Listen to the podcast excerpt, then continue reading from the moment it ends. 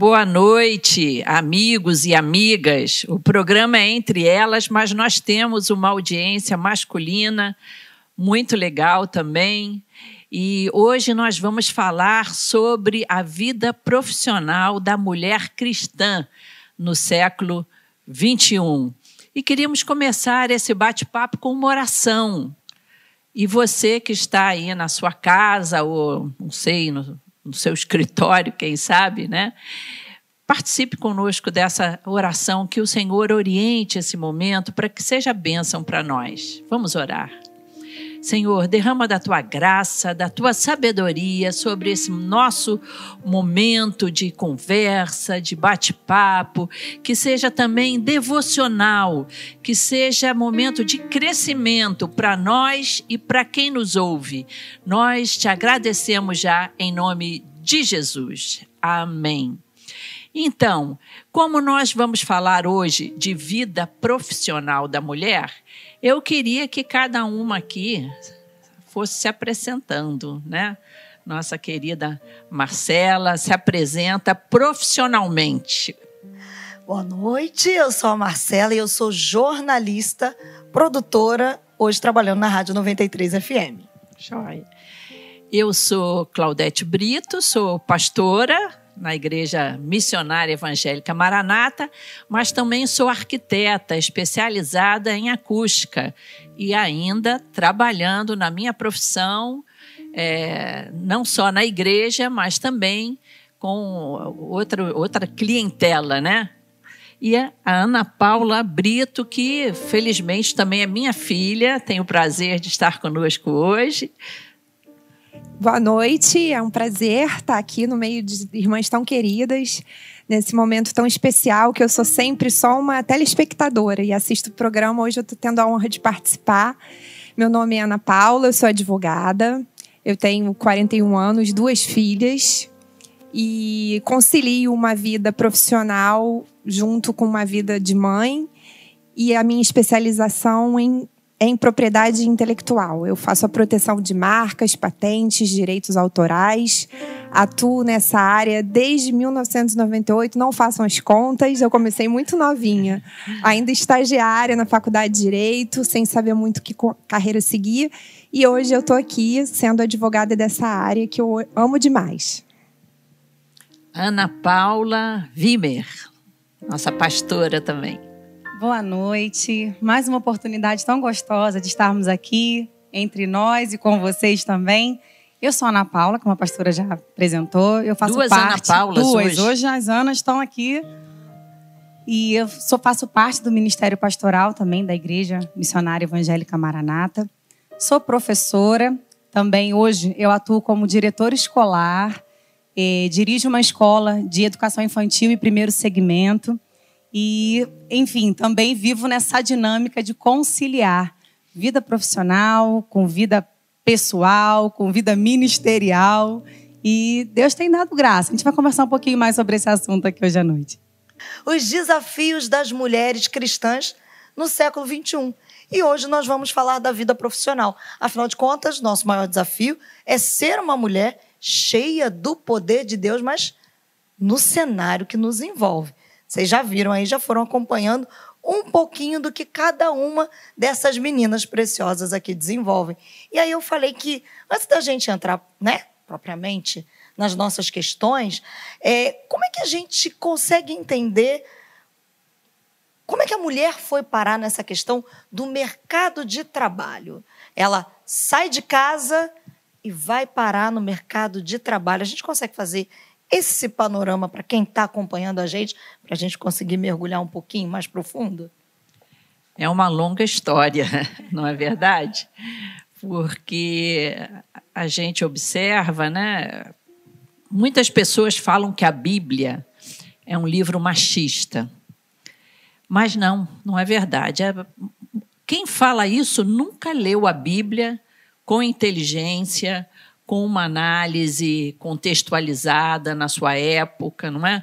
Mas a gente vê que na Bíblia a mulher já trabalhava, né? Tecelã, não só na Bíblia que a gente vê isso, eram atividades comuns da época nas várias nações, né? Em que esse serviço até de, de é, preparar o que se colhia na agricultura, a mulher trabalhava ali preparando o trigo para fazer o pão e etc.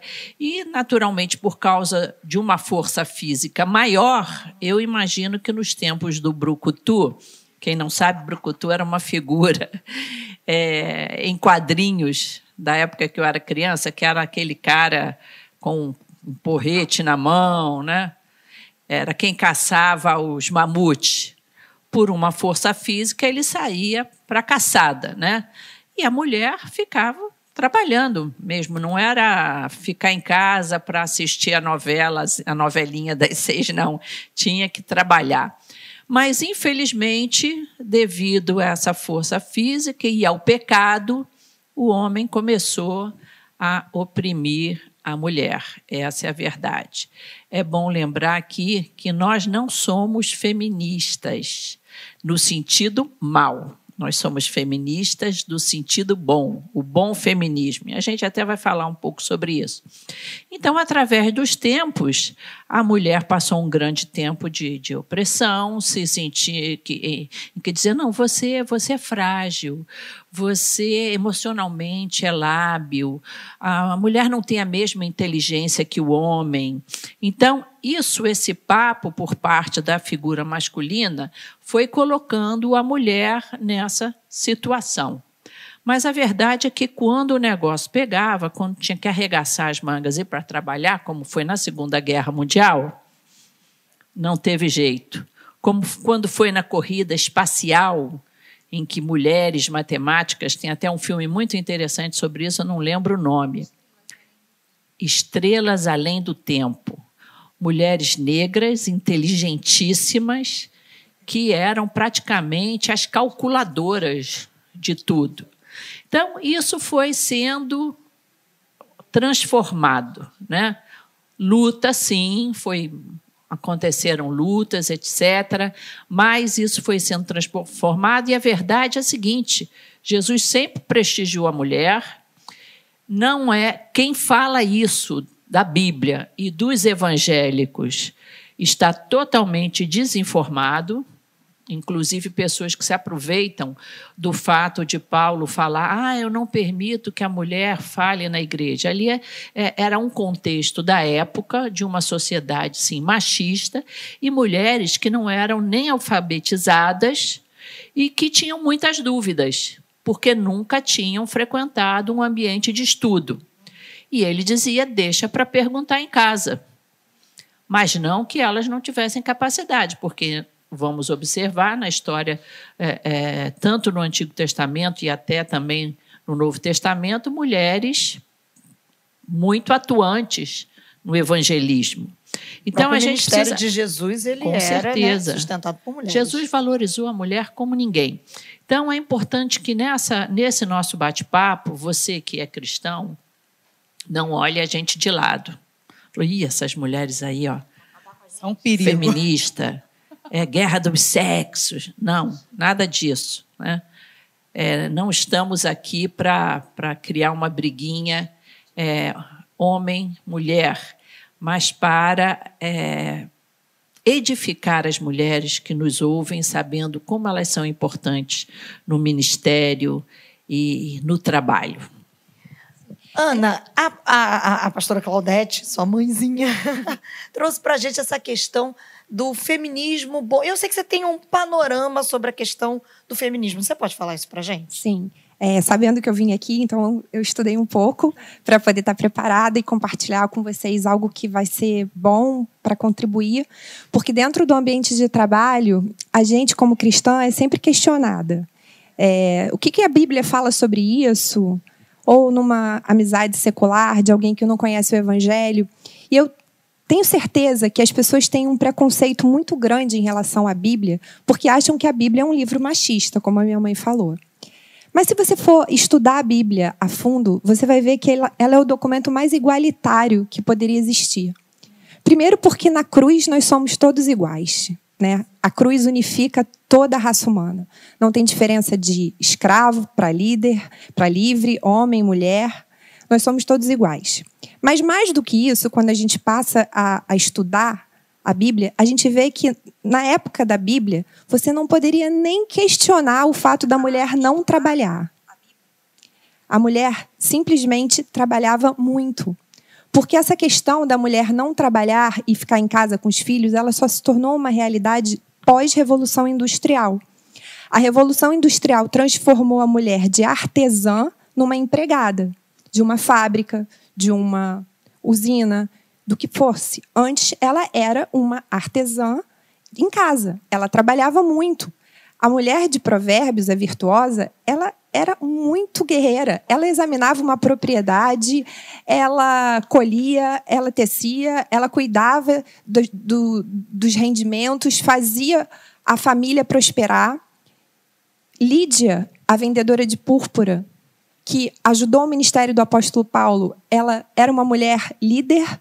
Paulo e Silas, quando saíram da prisão, foram se refugiar na casa de Lídia. Vocês encontram isso, a referência disso em Atos 16, 14 e versículo 40 também.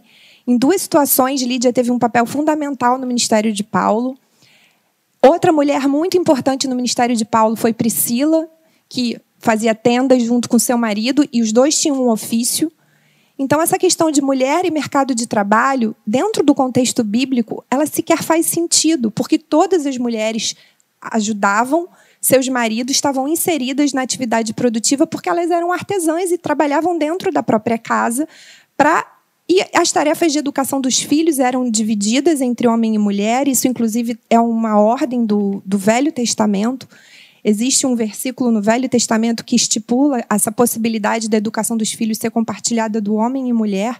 Outros tantos versículos no Velho Testamento dizem que a mulher ela podia, inclusive, fazer o voto de nazire, nazireia, tal como o homem podia fazer o voto, a mulher também podia fazer. Então, Deus sempre promoveu a igualdade. Jesus foi o maior promotor da igualdade. Ele anunciou a primeira vez que o evangelho, da forma que ele ia fazer pública na terra, para uma mulher samaritana. Depois, Jesus falou que uma ia ser lembrada toda vez que a Bíblia fosse lida, porque ela lavou os pés de Jesus com um perfume. E ela foi exaltada de anônima a mulher mais comentada do Novo Testamento. Então, em todas as situações que a gente lê a Bíblia, a gente fica maravilhado e se questiona de por que, que o feminismo que o mundo prega joga tanta pedra no cristianismo. Porque aí a gente vê que existe o pecado. E é quando o pecado entra que distorce tudo. E o feminismo veio, o feminismo que não é o bom feminismo, para estimular práticas de pecado, como o aborto, que nós somos totalmente contra, como a liberação sexual, o empoderamento sexual, a promiscuidade, de você ser dona do seu corpo, então você fazer com ele o que você quiser. Quando a Bíblia ensina que nós somos, somos templos do Espírito Santo, nós somos morada de algo muito maior que eu não posso envergonhar. Então a responsabilidade com o meu corpo ela é muito maior do que quando você não conhece Jesus, porque tem algo muito importante que mora em mim que eu não posso entristecer. Então, nesse contexto histórico sobre o feminismo, o liberalismo, mulher no mercado de trabalho, a Bíblia continua sendo perfeita, imutável. Não tem nada na Bíblia que não se aplique aos dias de hoje. Há sim versículos que precisam ser lidos dentro de um contexto para uma igreja específica que Paulo estava ensinando naquele momento. Mas fora isso, a palavra de Deus continua sendo a mesma. E a nossa vida como mulher profissional, mulher de Deus, tem que ser de aplicar a Bíblia no nosso dia a dia e ser bênção na vida das outras pessoas que estão cercando a gente. Pastora Paulinha. Isso que a Ana estava falando é bem, bem interessante e, e, é importante a gente conhecer os contextos, né? E fato é, gente, é, o sistema desse mundo, infelizmente, ele vai tentar contradizer, é, desconfigurar o que a palavra de Deus ensina, porque desde a criação a gente consegue com entendimento, né, como a pastora falou que a gente tem que ler a Bíblia com entendimento. Porque muitas das vezes, infelizmente, essa desvalorização da figura da mulher, ela é produto de homens, né, até cristãos, mas que se apropriaram da palavra de uma maneira errada, entendendo a mulher como um ser inferior. Nós somos diferentes, graças a Jesus por isso, né? Deus criou homem e mulher mas com potencialidades diferentes, mas assim, capacidades diferentes. E a história, grande parte da nossa história, ela é escrita por homens. né, homens que fizeram, acredito eu, intencionalmente, né, uma escrita excluindo a mulher desse cenário.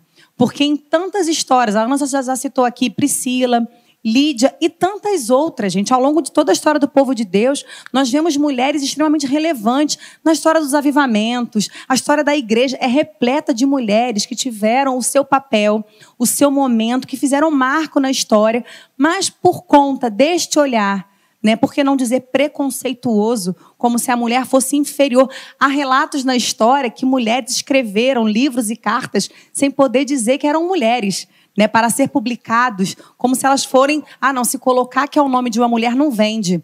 Se colocar que é o nome de uma mulher, não se publica, como se a mulher fosse um ser inferior.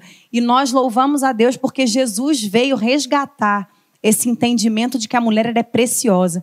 Porque no ministério de Jesus tinham homens, mas tinham mulheres que, ao lado dos seus discípulos, gente, e não em condição inferior, em importância reduzida, colaboravam para o ministério de Cristo.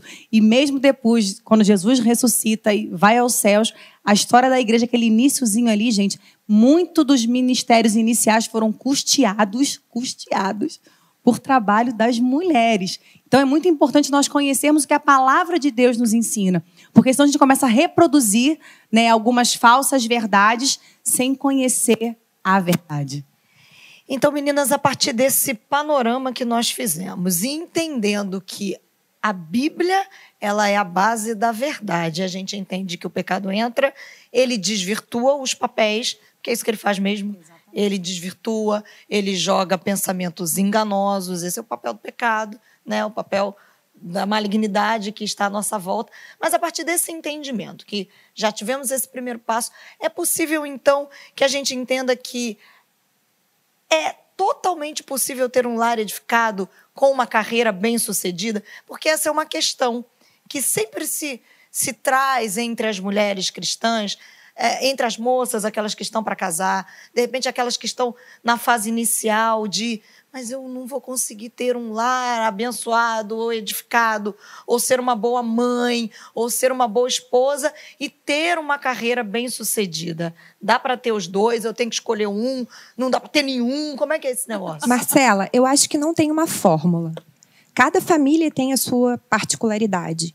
Eu acho que dentro da igreja, às vezes, a gente se pega nesses grupos do que, que é o certo, do que, que é o errado, quem que está cuidando do direito dos filhos, qual mulher está mais abençoada ou está ministrando mais sobre o seu lar.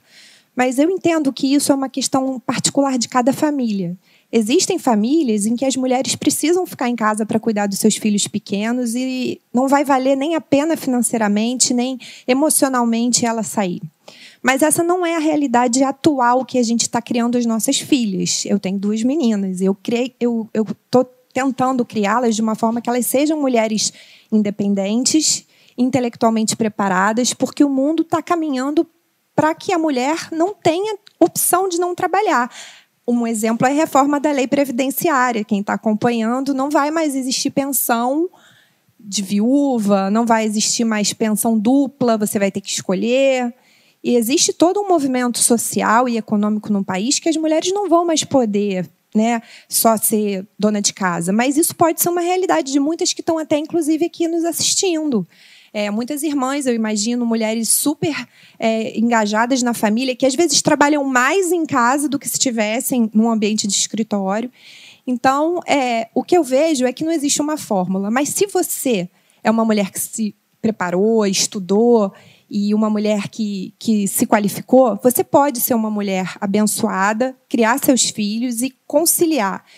O que você vai precisar é buscar em Deus sabedoria para essa conciliação, porque é um desafio você equilibrar sua jornada de escritório, sua jornada de deslocamento, trânsito, educação dos filhos, estudar, fazer dever de casa. Essa é a realidade, imagino eu, de muitas mulheres da minha idade que têm filhos e trabalham muito. E vocês precisam dividir tarefas com os seus maridos. Isso é um ponto muito importante, porque se seu marido não for machista, ele vai entender que a criação dos filhos ela tem que ser dividida entre vocês, as responsabilidades divididas. E eu tenho a benção de dizer que eu tenho um marido que não é machista. Ele às vezes precisa segurar a onda para mim, porque no meu escritório, eu preciso às vezes ficar até mais tarde, eu preciso viajar, eu preciso participar de congressos fora do país muitas vezes. E ele, sabendo dessa minha necessidade, supre esse período que eu vou estar mais ausente. Eu acho que um casamento saudável precisa ter esse equilíbrio de papéis. E se o Espírito Santo estiver no meio dessa família, vai ser mais fácil você equilibrar e conciliar. E é possível você ser uma mulher profissional e uma mulher também que edifica sua casa na rocha. Eu é. acredito que sim. E assim, e, e, não é fácil você administrar esses dois, né, esses dois cenários tão diferentes. E muitas mulheres, gente, vivem estressadas, vivem angustiadas, né? Porque tem essa cobrança. E vamos ser sinceros, gente, acho que a gente que é mulher, a gente muitas vezes é muito cruel com, né, com, as outras, com as umas outras, com as outras, né? Porque isso que a Ana falou, gente, isso é muito importante. Assim, cada um conhece a sua realidade. Eu sempre digo assim, a gente não sai para trabalhar porque quer, né? Hoje eu vou trabalhar o dia inteiro, vou surtar no trabalho. Ninguém faz isso, né? Geralmente quando a mulher ela vai para o mercado de trabalho é porque ela precisa, né? Ao mesmo tempo que ela precisa prover, né? Porque a renda da mulher hoje, na grande maioria dos lares, faz parte do orçamento familiar. Né? Nós, a ficha já mudou. Né? A mulher, hoje em dia, ela contribui ativamente para a demanda orçamentária da família. E tem os filhos em casa, tem o marido. E o que a Ana falou, gente, olha só, a mulher foi para o mercado de trabalho. Então, assim, hoje, homem e mulher estão no mercado de trabalho. Então, assim, as tarefas do lar, o apóstolo Paulo fala sobre isso, né? sobre se compartilhar da vida comum do lar. Gente, isso precisa ser dividido. Porque a gente, a gente já tem as nossas neuras né? Ai, meu Deus, a casa, ai, a comida, ai, não sei o quê. Mas olha só, se for dividido, cada um começa a construir a sua dinâmica familiar. E se você, porventura, tem a oportunidade né, de ter esse tempo, de criar os seus filhos fora do mercado, louvado seja Deus por isso. Mas também, gente, vamos parar de criticar a outra que não consegue. Né? Cada um conhece a sua dinâmica, cada um conhece a sua realidade e Deus dá sabedoria. Né? Quando fala ali de provérbios da mulher virtuosa, gente, que mulher maravilhosa.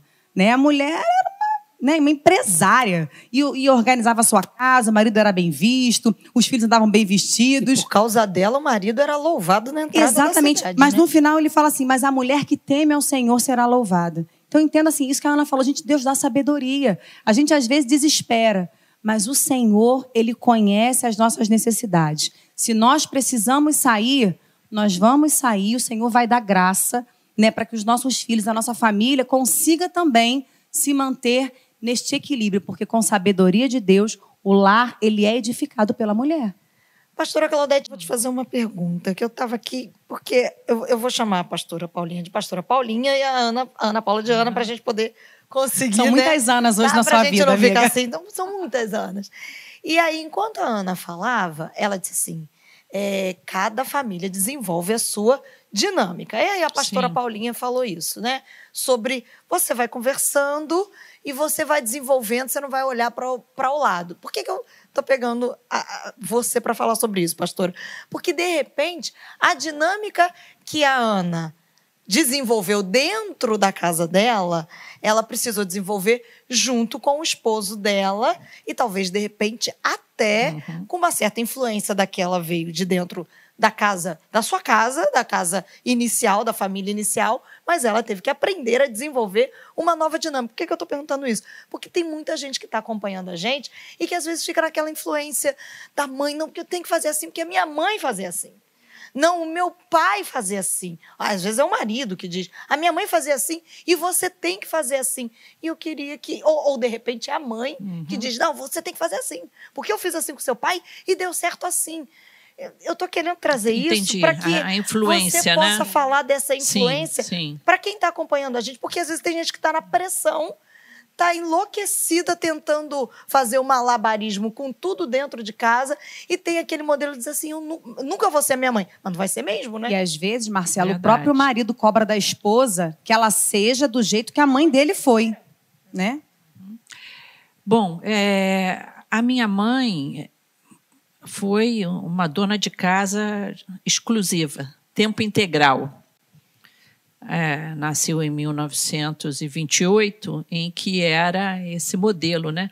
Uma vez ela até me falou assim: Ah, eu gostaria de, de, ter sido enfermeira. Mas naquela época Se o marido não sustentasse a mulher, a mulher tivesse que ir trabalhar, era assim meio atestado de incompetência dele. Não é? A gente entende isso. Mas é interessante que tanto meu pai como a minha mãe fizeram questão que eu estudasse. Então, a, a, como eram famílias de imigrantes portugueses, não tiveram oportunidade de fazer uma universidade, isso era muito importante que eu fizesse. Com isso, a minha mãe me deu assim uma moleza em relação ao serviço de casa. Não, vai estudar.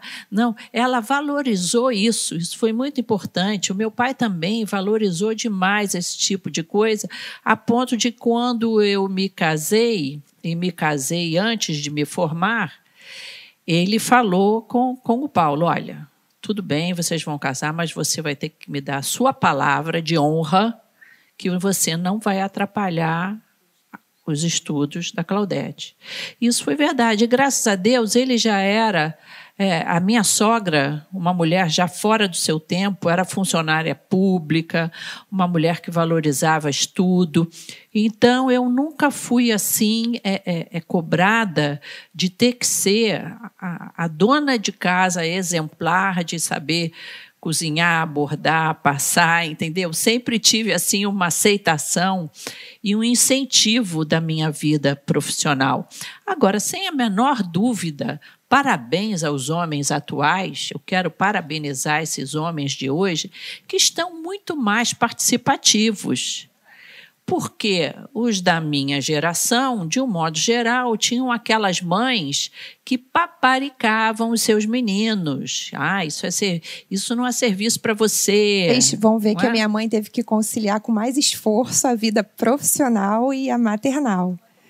E eu lembro que quando eu era pequena, ela abriu mão de algum de um emprego fora para trabalhar com arquitetura em casa, uma época que eu e meu irmão éramos pequenos e a profissão dela deu essa possibilidade. Verdade. Então existe também aquela questão da mulher saber equilibrar uma necessidade de um momento. E a minha mãe teve essa possibilidade de se dedicar a gente quando era pequena e depois ela voltou mais ativamente para o mercado quando a gente já estava grande. A minha irmã caçula não estava tão grande assim. Eu lembro que eu ficava com ela em casa, ligando para o escritório da minha mãe de meia e meia hora para fazer queixa. Luciana não comeu, Luciana não quer fazer o dever. Mas a minha mãe era teve. Excelente. Eu era uma boa supervisora. Tá vendo? Ela tinha uma filha mais já velha que ajudava, ajudava.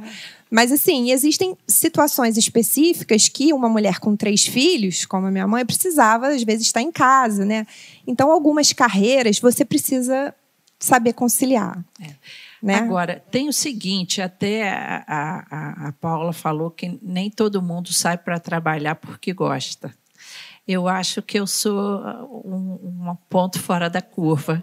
Eu amo trabalhar, eu amo.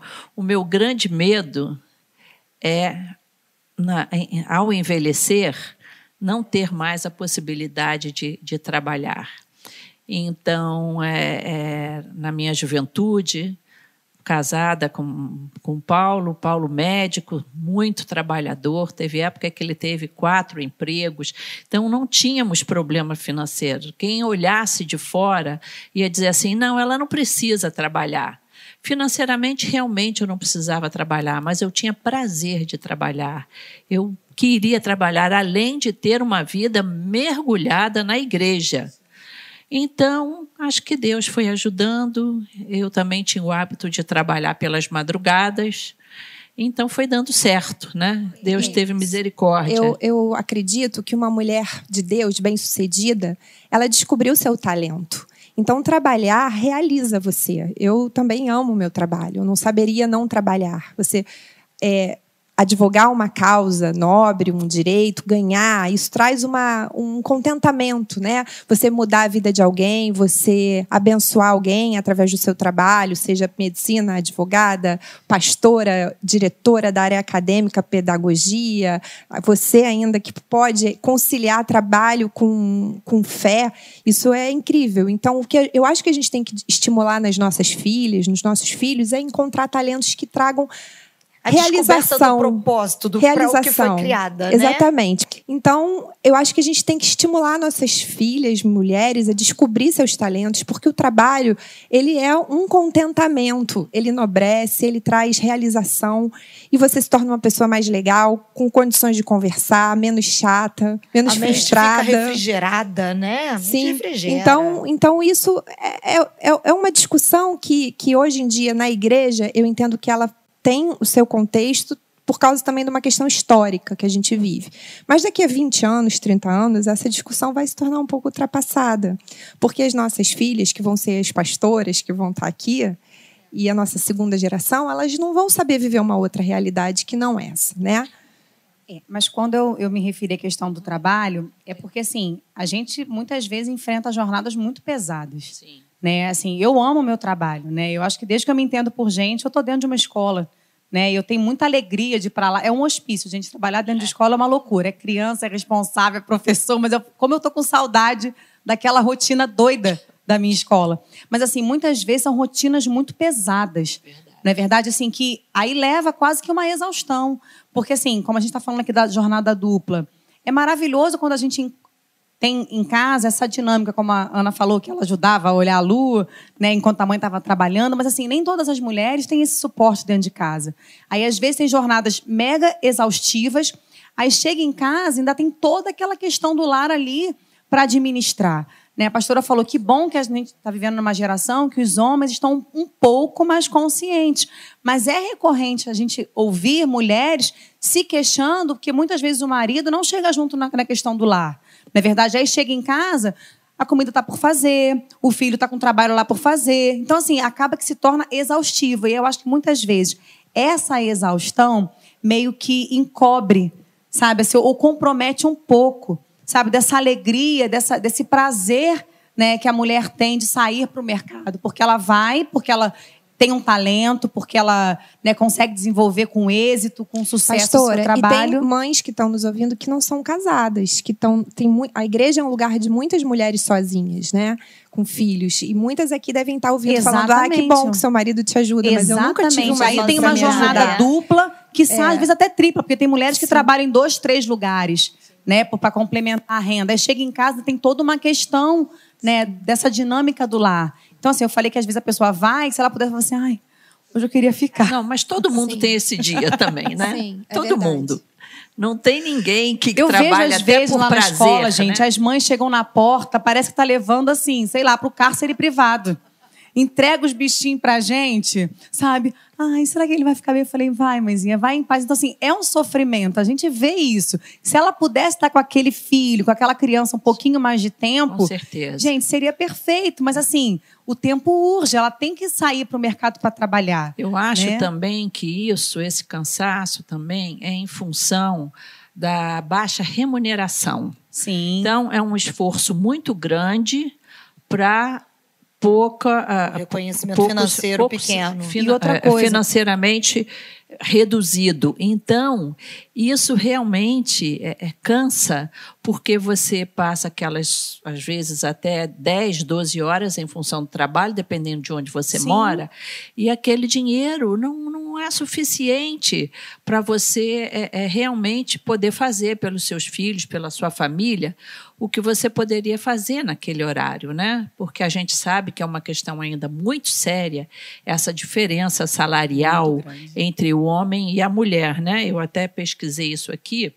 Vocês imaginam que é, entre as pessoas que são de nível superior, né, que fizeram universidade, ainda há uma diferença de 34%. Ou seja, os homens ganham 34% a mais do que mulheres com o mesmo preparo de universidade. E entre as classes que não tiveram oportunidade de fazer uma universidade, essa diferença é menor, mas existe, é de 24%. Apesar de, né, de concorrerem ao mesmo tempo, investem o Exatamente. mesmo tempo de trabalho e recebem menos. É porque A gente está numa sociedade muito machista ainda machista, ainda. sim. É, e existem programas agora de- em empresas de diversidade para igualar, inclusive, a questão salarial de mulher e homem e, e trazer mulheres para posições de gestão, de liderança, porque ainda existe o machismo e o machismo está dentro da igreja. Né? O machismo está nas famílias cristãs, no homem que não entende que os papéis são diferentes, mas eles são iguais. Essa é a grande questão, né? Que nós somos iguais diante de Deus, igualitário nosso relacionamento com Deus, mas nossos papéis são diferentes e complementares. O que é que a gente pode falar para as mãezinhas que estão nos acompanhando sobre essa questão do machismo e como as mulheres que estão nos acompanhando dentro de casa, porque a mãe, a mulher dentro de casa tem uma força muito maior do que ela pode imaginar né? Como é que era a frase que dizia? A mão que embala o berço é a mão que governa o mundo. O que, que essa frase tem a ver com o que a gente pode incutir de princípios cristãos nos nossos filhos? Você pode dizer assim: ah, mas eu não tenho filho. Ei, dentro da igreja, quantos filhos espirituais você pode fazer, você pode investir e você pode transformar essa geração através de uma você pode achar que é pequena influência, mas quem sabe? Quem você está influenciando ali? A mãe tem um poder tremendo, não é? De influência. E realmente você vê que existem algumas mulheres que criam filhos machistas. Existem alguns pais que forjam modelos de homens machistas. E isso é importante que você ensine o seu filho a lidar com as mulheres. Eu lembro que o papai falava assim em casa: olha, numa mulher não se bate nem com uma flor. E falava assim também: se você tiver que fazer uma malcriação, faz para mim, mas nunca para sua mãe. A figura da mulher, ele dizia, é sagrada. Então ele ensinou tanto a, a mim como ao meu irmão, um grande apreço né, pela figura da mãe, pela figura é, é, feminina. E a mãe tem esse poder. Eu, eu acredito que as mulheres, as que estão criando seus filhos, seja em tempo integral em casa, ou se bem que filho é tempo integral, mesmo que você esteja trabalhando fora de casa, né? Porque você está trabalhando, mas está no telefone, está no WhatsApp, você está ligada. Elas são produtoras de mão de obra qualificada. Inclusive, eu acho que a mulher tinha que receber incentivo financeiro por ser mãe. E isso acontece na Europa. Alguns países que estão tendo decréscimo populacional, o governo paga para algumas mulheres poderem ficar em casa. E eu acho que é um tremendo investimento nesse sentido de você ter filhos, porque você está produzindo realmente mão de obra qualificada, principalmente se você criar seus filhos nos caminhos do Senhor, no padrão de Deus, padrão de excelência, não aceitar que seja um dever de casa feito de qualquer jeito, ou uma grosseria. Enfim, você está moldando ali um cidadão. É um grande privilégio e eu acho que muitos dos homens que são machistas foram fruto de mães que não se valorizaram e não valorizaram, ou pais que não valorizaram a sua esposa dentro de casa. Para você que é jovem, que ainda não casou, é muito importante você observar o rapaz que você está namorando. Eu sei que pouca gente faz isso, porque na hora que dá apaixonite aguda, fica apaixonado, fica cego, não vê um palmo diante do nariz, mas observa como é que ele trata a mãe dele, observa como é o pai dele, observa como é que é esse núcleo familiar, conversa com ele dos seus sonhos profissionais, para depois você não vir reclamar que ele não apoia você nos seus projetos, ele não apoia você nos seus sonhos. Eu sei que muita gente mergulha, às vezes, num universo negativo por causa da paixonite aguda, né? Mas, por favor, peça orientação a Deus para não se meter no emaranhado aí. Ana. Desse machismo que a gente vê que existe na sociedade, a pastora Ana Paula ia fazer uma pergunta. É, e como que isso é dentro da igreja é, é, é encarado? Como que os casamentos encaram um, uma possibilidade, que é com a inserção da mulher no mercado de trabalho, que é a mulher passar a ganhar mais que o homem, ou estar se de destacando mais profissionalmente do que ele naquele momento. Como que a família cristã deve encarar uma situação dessa? Pergunta para a pastora Ana Paula. Adorei.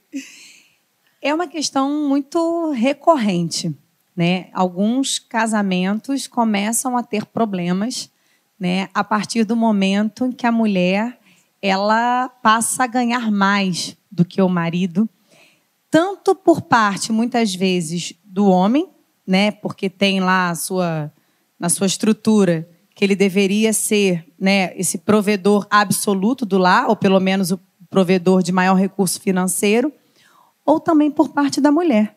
Né? E aí eu acho que entra um pouco dessa questão. Mulher machista. Mulher machista. Mulher machista. Porque parece que o fato do marido ganhar menos do que ela ele não é digno do seu respeito, ele não é digno da sua admiração. Eu não estou falando, gente, de gente que assim tem dificuldade com preguiça, gente encostada, não. Né? Mas assim, como a mulher ela está no mercado, a gente está falando aqui ao longo do programa inteiro que é, é, é bem mais frequente a mulher, infelizmente, né, ter um salário inferior, quando muitas vezes ocupa o mesmo cargo que um homem numa empresa, só pelo fato dela ser mulher, ela tem o seu salário inferior. Mas assim, o fato da mulher ganhar mais não coloca ela numa condição também de superior ao seu marido. Os dois trabalham, os dois né, colaboram com a renda do casal, da família, mas muitas vezes, quando a mulher ela alcança né, um, um status financeiro maior do que o homem, ela começa a olhar para esse marido de uma forma menor pergunta é: será que ela também não teve uma criação que a ensinou a pensar assim do homem? Que ela precisa estar abaixo financeiramente, intelectualmente, para que ela o admire? Então, isso, isso pode ser uma herança que ela já trouxe? Eu não sei. Ou Ana, que a sociedade uma, a colocou uma, na cabeça uma, dessa uma mulher? Uma herança cultural porque eu também não admiro uma pessoa porque ela tem mais recursos do Exatamente. que eu. Onde que está o a mérito admiração, de cada um, né, né? Do, do, da esposa pelo marido e, e vice-versa, né, do esposo pela sua esposa, ela não está relacionada à questão, questão financeira, ao extrato bancário, ao extrato bancário, porque na verdade quando você casa, gente, por mais que você, né, cada um tem o seu salário, cada um tem o seu emprego, a sua renda, gente, é um montante só, é a renda da família, né? É, eu já escutei alguns homens, ah, quem me dera que a minha mulher ganhasse mais do que eu. É, tem homem que diz que é o sonho, né? Exatamente. E também, em contrapartida, muitas vezes a mulher, por ela, ter um status né, financeiro e social mais alto do que os homens, isso muitas vezes assusta os rapazes. Né? Ah, não vou chegar não, pastora. Pô, a mulher é bem empregada. Fala, filho, vai lá, deixa Deus te usar. Né? Porque assim, a admiração, ela não está relacionada à, à, à, conta bancária dele, mas sim ao caráter, se é uma pessoa companheira, se se esforça que nem você. E como a pastora sempre conta aqui, né? O exemplo da, da dona Zenilda, que incentivou a doutora Cioli a fazer uma faculdade. Acho que a mulher, quando ela reconhece, sabe, a sua potencialidade, sabe do seu valor, né, dos seus talentos, gente, ela pode ser um tremendo diferencial na vida do homem. O fato de naquele momento ele estar talvez um pouco abaixo, ele não perdeu o valor, não, gente. Então, assim, eu digo uma dica para as mulheres: se porventura você está passando por isso, incentiva o seu marido, elogia ele, elogia o que ele está fazendo. Pode não ser ainda, sabe, o melhor, o que você imaginava, porque às vezes a mulher vê a potencialidade no marido e ele não vê aquilo que você vê. Então, ajude ele a ver o que você está vendo nele. Sabe assim, elogia ele, incentiva ele, porque quem sabe assim, assim como você está crescendo, Gente, o casal tem que crescer junto. Um vai puxando o outro até que os dois consigam né, chegar num patamar que esteja favorável para ambos. É, eu lembrei de um fato aqui interessante até pessoal da minha família e que é muito importante para você que é uma dona de casa que não sai para trabalhar, você pode sim ajudar muito financeiramente o seu marido, você que está em casa. É, quando eu era criança, um, um, meu pai, uma pessoa muito empreendedora, ele quis abrir uma fábrica de beneficiamento de papéis. E eu lembro que nesse momento a minha mãe foi super parceira dele. Ela era uma dona de casa, mas o que, que ela fez? Ela se engajou num programa de economia de guerra. E o que acontecia? A camisa do papai, quando ficava puída o, o, o colarinho, ela virava ao contrário. Depois que o, a virada puía também, ela usava o corpo da camisa para fazer uniforme escolar para a gente. E conforme a gente ia crescendo e aquela camisa não dava mais na gente, ela fazia roupa de baixo para mim e para o meu irmão. E com isso, ela ia economizando pequenas quantias que ajudaram o meu pai a poder virar um empresário, a ter uma fábrica.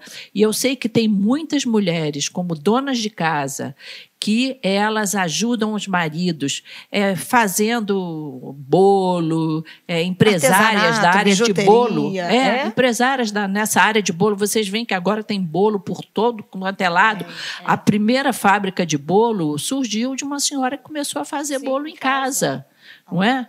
Mulheres que, que, que fazem artesanatos belíssimos e vendem, não é? E, e, e também venda de, de, produtos de beleza e ajudam, e aquela venda vai proporcionar que você pague para um filho um curso de inglês, um curso de aperfeiçoamento. Enfim, você pode ser super produtiva Exatamente. mesmo sem sair de casa, porque, como até a Ana Paula falou, há algum talento em você. Descobre esse talento. E muitas vezes esse trabalho do lar ele não é muito valorizado, né, pastora? Muitas mulheres às vezes estão em casa, né, não trabalham fora. Eu falo assim, não trabalha fora porque trabalha dentro e trabalha muito. Né, porque, porque é um trabalho, trabalho que não acaba nunca. Exatamente, mas muitas vezes não é um trabalho tão valorizado. E a gente tem visto agora, principalmente nesse tempo de pandemia, quantos talentos não estão sendo descobertos. Quantas mulheres, a gente tem orado aqui, sempre que a gente ora pelo momento de ofertório, a gente ora para que Deus dê boas ideias, porque como a Ana falou, você tem um talento. Né? Então, assim, pergunta para o Senhor, Deus, o que, que eu posso fazer? Eu não tenho como sair para o mercado de trabalho, eu estou dentro de casa, mas eu também preciso melhorar aqui a renda. Gente, tantas demandas aí. Agora o pessoal fazendo máscara, fazendo é, comida para. Gente, agora tem máscara até de brilho. É eu sério, já vi gente. de strass. De strass. Será que são tem... as criatividades, Pinicar? Não, não, não sei, né, gente? Mas assim, é, é criatividade. E é importante, e foi muito bom a pastora tocar nesse assunto, porque de repente tem mulheres que estão acompanhando a gente e elas estão ali olhando, ah, mas tá bom para vocês, é muito fácil, ó. Você é professora e diretora, você é advogada, arquiteta, pastora, jornalista. Para vocês está muito fácil vocês estarem falando aí. E eu aqui queria sair, mas não consegui sair, a vida não me permitiu. E às vezes a gente sabe que isso acontece. Eu vou até contar aqui. Eu li uma matéria há pouco tempo de uma senhora aqui no, no, nordeste, no norte do nosso país, que ela, quando nova, não pôde estudar porque o pai era machista e não permitia que ela fosse à escola. Quando ela cresceu, ela se casou. Mas o marido, também machista, não permitiu que ela estudasse. E olha a mudança que o evangelho faz em uma pessoa. Ela, com. Agora ela estava com acho que quase 80, 80 ou 81 anos, por vontade de ler a Bíblia. Após a, a ela, filhos criados, ela conseguiu se alfabetizar Ai, aos 70 e poucos anos e aos 81 anos, o que, que aconteceu? Ela se formou. No, na universidade, não me lembro agora qual curso que ela fez, mas nunca é tarde para descobrir um talento e para você estar em casa nessa né, Ana. A Ana estava falando isso lá atrás, para você que está acompanhando a gente, de repente você está aí assim, ah, mas eu estou aqui, e eu não tenho nada, para vocês é fácil, você está falando. É, que quem dera eu poder estar passando Cela, por eu isso. acho que agora, no momento que a gente está vivendo a nossa economia, que é um momento de muito desemprego, muita informalidade, né, vai aumentar e muita gente também vai precisar ficar mais em casa por causa dessa questão da quarentena, os escritórios vão trabalhar mais em regime de home office. Vai surgir aí um, um ócio criativo, porque as pessoas vão ter que se reinventar. E eu acredito e, e sei que essa palavra aqui diz que a gente pode pedir sabedoria que ele dá, aquele que pede. E se você está vendo aí essa, esse programa angustiado com seu dia de amanhã, a questão do desemprego, busca em Deus uma alternativa, algo, porque Ele é o grande distribuidor de talentos, né? E nunca é e, é tarde também, e, né? E você começar. pode recomeçar, mesmo que seja às vezes para uma dona de casa que nunca trabalhou, que nunca saiu de casa, mas você tem aí um nicho de muitas coisas hoje em dia de entrega de comida, de, de questões de doce, de bolo, de artesanato, de tanta coisa que está aparecendo com esse no, novo cenário econômico que a gente está vivendo, que vai acabar impulsionando aí muita gente para ter que se reinventar. se reinventar. Uma boa dica assim, o que, que as pessoas assim elogiam que você faz? Às vezes, nossa, mas esse doce seu é maravilhoso. Nossa, mas Esse fulano faz uma bijuteria. Nossa. Então, assim, fique atento, porque às vezes as dicas estão aí surgindo. De repente é uma decoração Exatamente. que você é boa Nossa, mas você arruma uma mesa como ninguém. Então, assim, fica atenta, porque são dicas. De repente você tem muitas habilidades e fala assim: ah, mas eu vou fazer o quê, Ana? Fica atenta, porque Deus pode estar te mostrando vários caminhos aí. Eu queria também é, ressaltar às vezes alguma mulher perdeu assim o, o, o, vou dizer assim o timing, né? O momento cipó e até se preparou, até estudou, mas por alguma razão, às vezes eh, marido teve que viajar para aqui, para lá, ela teve que ir, não pôde se desenvolver.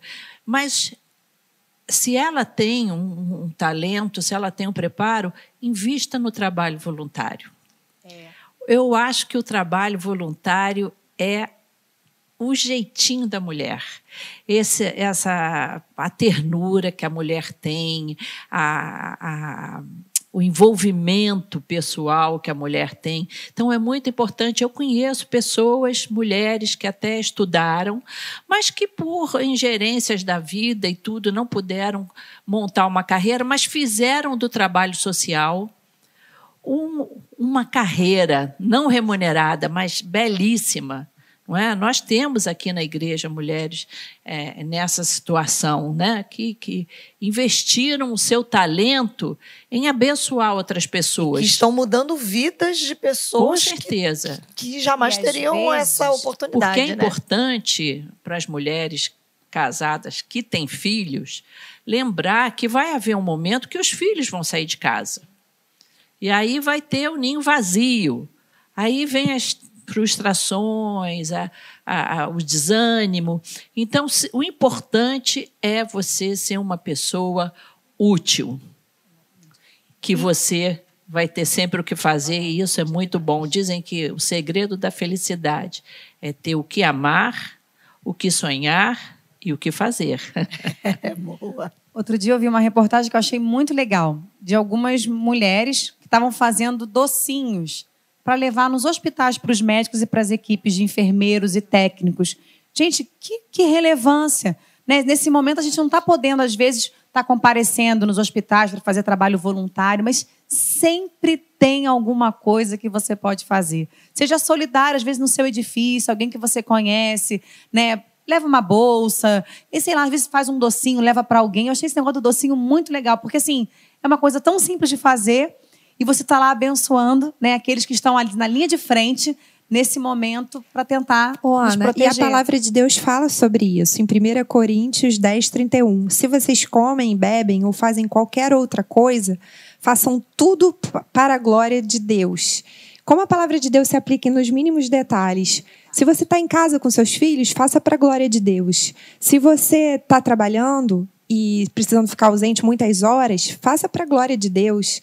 No seu casamento, se Deus está te dando desafios nesse relacionamento, se comporte de forma que seja para a glória de Deus. Então, se a gente aplicar o princípio do manual de instruções, vai dar certo, né?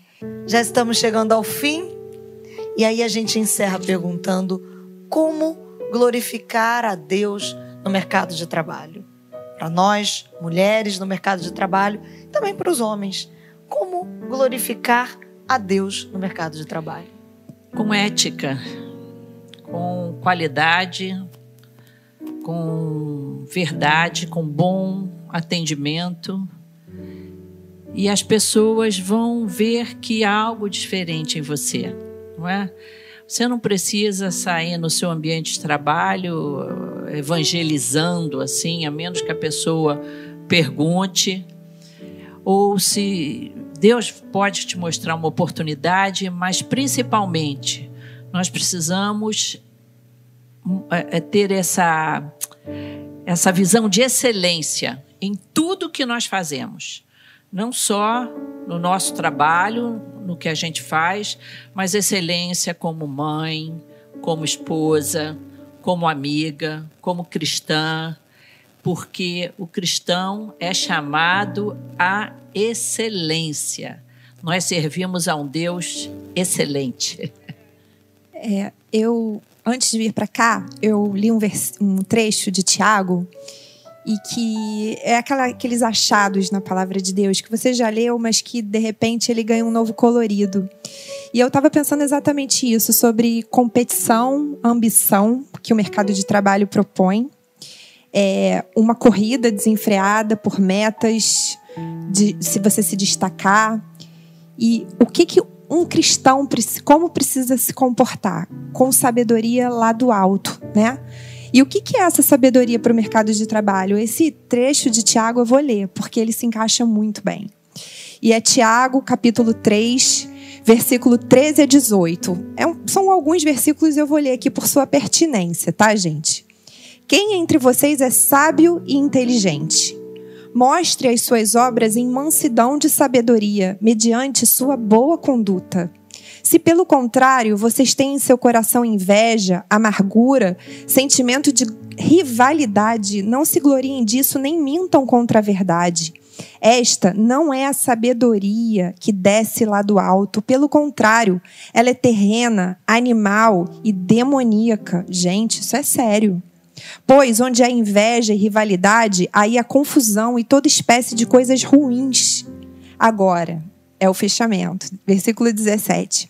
Mas a sabedoria lá do alto é primeiramente pura, depois pacífica, gentil, amigável, cheia de misericórdia e de bons frutos, imparcial. Não pode ter panelinha no ambiente de trabalho, gente. A gente tem que ser imparcial, sem fingimento. Ora, é em paz que se semeia o fruto da justiça para os que promovem a paz. Essa aqui é a receita de glorificar a Deus no seu ambiente de trabalho. A Bíblia é incrível. Essa quarentena, deixa eu compartilhar um testemunho. Eu tenho me voltado mais à palavra, eu e a minha família. E isso tem sido uma bênção para mim, um avivamento na minha vida. Fico até emocionada, porque Deus tem me revelado verdades maravilhosas, inclusive sobre essas questões que questionam a Bíblia, né? À luz de feminismo, machismo. E, e a Bíblia tem resposta para tudo. Se a gente abrir o nosso coração e buscar na palavra, a gente vai ter uma vida bem-sucedida em todas as áreas, uma vida que glorifique o nome do Senhor. Porque Ele está voltando. Isso eu tenho falado para todo mundo. Todos os meus amigos, crentes, não crentes, eu eu, eu falando, porque a porta vai fechar. Né, Pastor Patrick? E, e a gente precisa falar desse amor, mas que esse amor não é só para salvação, é para qualidade de vida hoje. É para o futuro e é para o presente, é para o seu trabalho, é nos seus relacionamentos com seus colegas. E essa palavra aqui falou muito ao meu coração e eu espero que abençoe a sua vida. Eu vou na carona do que a Ana estava falando aqui. Em Colossenses 3, 17, a palavra vai né, reafirmar o que a Ana já tinha citado ali em Coríntios. E tudo quanto fizerdes, por palavras ou por obras, fazei tudo em nome do Senhor Jesus, dando por ele graças a Deus Pai. Tudo que você falar, que você fale da parte, a partir de Jesus. Que o seu comportamento seja a partir de Jesus. Porque o nosso local de trabalho, ele é um excelente, é, é uma excelente oportunidade de fazer o nome do Senhor conhecido. E eu tenho essa, essa alegria. Os locais onde eu mais é, fui instrumento de Deus para compartilhar o Evangelho foi no meu local de trabalho. Eu tenho essa alegria né, de ter hoje irmãs que eram antigas companheiras de trabalho, hoje continuam como companheiras de trabalho, mas já são irmãs em Cristo. Então, assim, é uma excelente oportunidade da gente testemunhar do Senhor.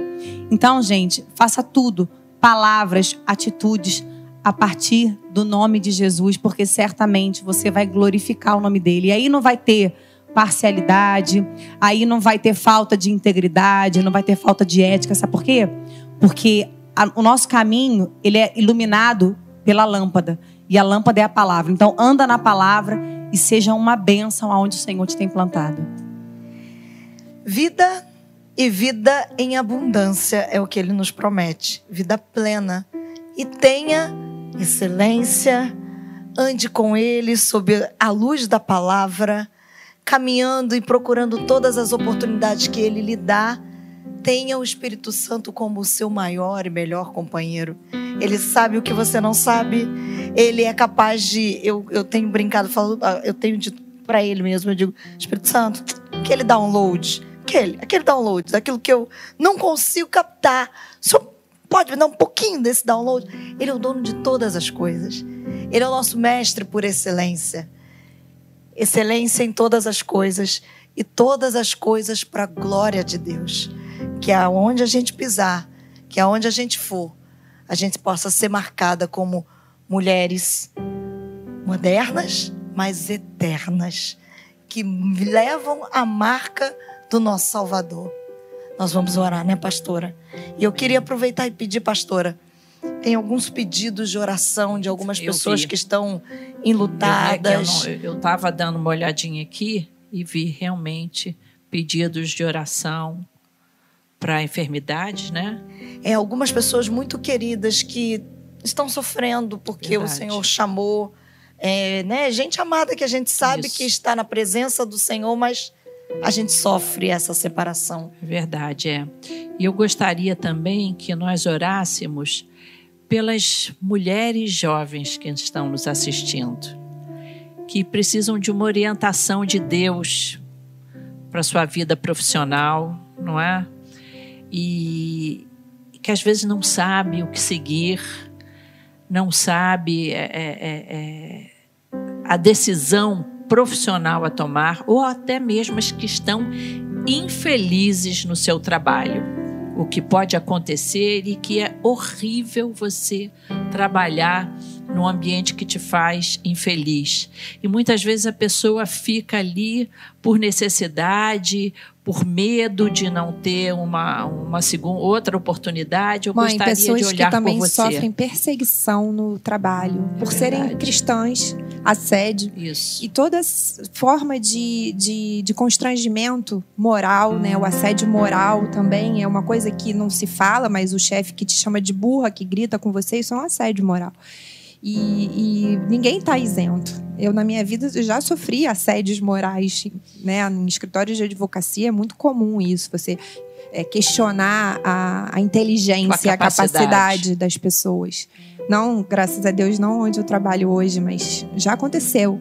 E, e isso é, eu consegui vencer com oração.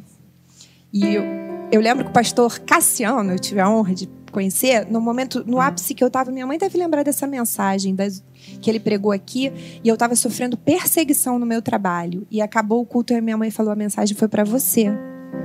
Vamos, lembra? Lembro. E, e logo depois Deus desembaraçou aquele nó, abriu-se uma outra porta para mim. Aquela pessoa que me perseguia ficou desacreditada no que ela falava. E isso pode ser a realidade de alguém aqui que está vivendo isso, medo de voltar da quarentena. Gente que está assim, quando voltar, será que vai ser bom ou ruim? Para alguns vai ser medo de voltar para aquele ambiente, né? Que o Senhor desfaça todo medo, que, que tire de você esse sentimento de, de, de ser sufocado, de ser destruído no seu ambiente de trabalho, que te dê vitória, que te faça como José no Egito. Então faz essa oração, Ana, Ana Paula, por essas situações que eu mencionei aqui. Senhor Deus, tu és o nosso grande refúgio, fortaleza, socorro bem presente na tribulação. Tu és, Senhor, a nossa resposta. Para onde iremos nós? Só tu tens palavras de vida eterna. Nós olhamos para os montes e vimos o Senhor, porque nós elevamos nossos olhos e vimos a Ti. A Tua face é a face que nós buscamos no momento de desespero. Muitas pessoas assistindo esse programa postaram aqui pedidos de oração sobre cura, sobre é, sentimentos de perda, de luto, de tristeza, aflição. Ó Espírito Santo de Deus, o Senhor não vê distância, a tua mão pode ir naquela casinha agora ali, esquecida, aquela pessoa sozinha que pensa que ninguém se importa, o Senhor Deus se importa, porque o Senhor é o Deus do fraco, do pequeno, do abatido. O Senhor mostrou quando veio aqui que veio para o perdido. Então alcança, Senhor, esse meu irmão que está sofrendo, que está sozinho, que está desempregado, que está sem esperança no futuro, Senhor. Traz uma mudança, traz uma esperança no dia de amanhã, porque as tuas misericórdias se renovam a cada dia. Abençoa pessoas que precisam de um emprego e também estão nos assistindo aqui no meio dessa crise. São tantos milhões de desempregados, Senhor. Que não falte o pão na casa dos teus filhos, que não haja que não falte provisão nos lares, Senhor. Abre portas para o teu povo.